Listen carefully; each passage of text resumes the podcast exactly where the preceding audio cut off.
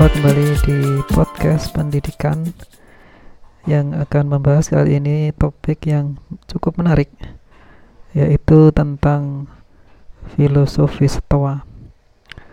Stoa ini uh, salah satu aliran atau madhab yang sudah cukup lama sekali.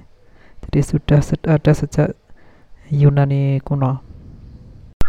Salah satu tokoh di Stoa ini uh, dikutip mengatakan bahwa sebetulnya bukan hal-hal di luar kita yang mengganggu diri kita ini ya, tapi opini kita terhadap hal-hal tersebutlah yang menjadi masalah gitu.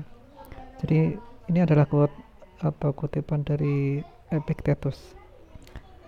Jadi menurut Epictetus ini kalau sering kali perasaan takut, cemas, terganggu terhadap sesuatu itu timbul karena opini kita saja. Bagi kaum stoa, emosi negatif itu timbul karena nalar yang sesat, bukan karena peristiwa eksternal. Hal-hal eksternal yang dimaksud seperti kekayaan, reputasi, tahta, dan sebagainya, ini sebetulnya netral gitu ya. Tapi kitalah yang mem membangun opini atau menafsirkan hal-hal uh, tersebut di otak kita. Dan sebetulnya kita sendirilah yang mampu untuk menghadapinya. Kalau mengutip uh, salah satu filsuf filsuf Stoa yang juga seorang kaisar itu Marcus Aurelius dia mengatakan jika kamu bersusah hati karena hal-hal yang sifatnya eksternal kesusahan itu sebetulnya datang bukan dari hal tersebut, tapi itu dari opini kamu sendiri mengenai hal itu. Dan kamu memiliki kemampuan untuk mengubah opini tersebut kapan saja. Jadi bagi penganut stoa ini ada dua hal yang sebetulnya dua hal pokok di kehidupan kita itu ya. Jadi ada hal-hal yang sifatnya eksternal dan yang kedua sifatnya internal. Jadi hal-hal eksternal ini merupakan sesuatu yang bukan dalam kehendak atau dalam kekuasaan kita. Misalnya kalau kita mendapati sesuatu yang misalkan bencana atau bahkan misalnya kekayaan kita mungkin sudah berusaha tapi tidak mendapatkan rezeki atau harta atau apa itu sifatnya sebetulnya eksternal. Bagi eh, kaum stoa ini justru yang penting adalah interpretasinya sendiri itu yang harus dibangun. Jadi hal-hal yang internal lah yang perlu dibangun di uh, diri kita itu ya. Jadi kebahagiaan misalnya ini sebetulnya tidak bergantung dari hal-hal eksternal itu. Tapi kitalah yang me mengatur atau kemudian menafsirkan hal e-, eksternal itu menjadi interpretasi yang positif apa pun itu gitu ya. Jadi kalau di internal kita bisa menguasai atau mengendalikan emosi bisa mengendalikan eh, hal-hal uh, yang negatif maka kita akan mencapai kebahagiaan itu di situ.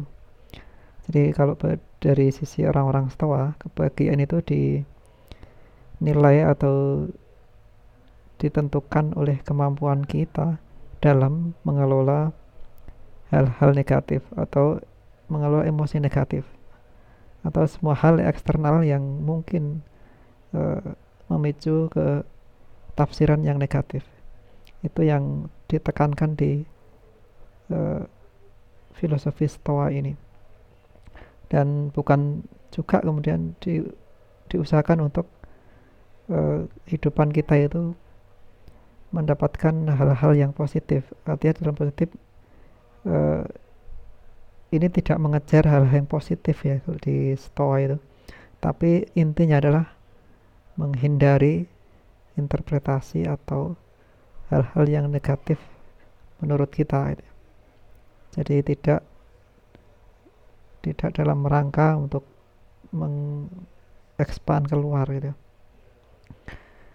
menurut kaum setua ini kejadian yang menyebabkan kita emosi itu adalah interpretasi kita di suatu kejadian sebagai contoh kalau kita misalnya di jalanan macet kemudian kita merasa kurang produktif cemas takut nanti terlambat dan sebagainya. Sesungguhnya itu hal-hal yang interpretasi kita yang negatif.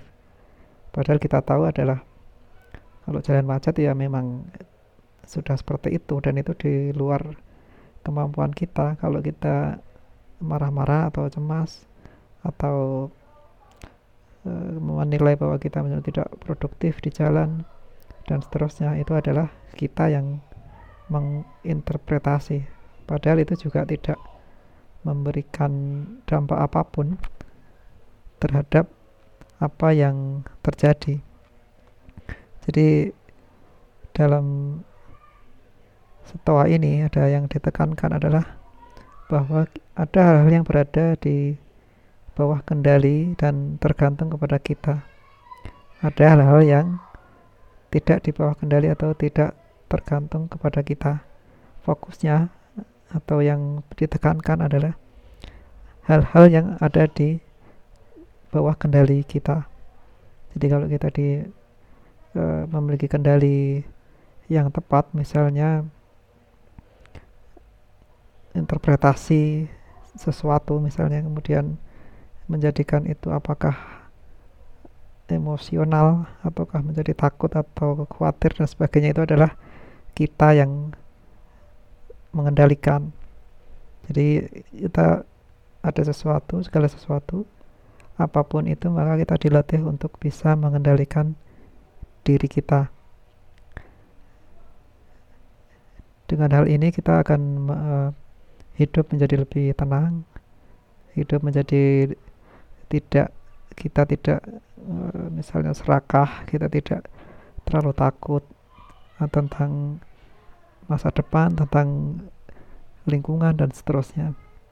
Jadi ini menjadi salah satu filosofi kebahagiaan sebenarnya yang uh, dikenal dengan stoicisme. Oke, okay, dari sini uh, kita tutup podcast ini. Mudah-mudahan bermanfaat. Kita jumpa lagi di lain wachten.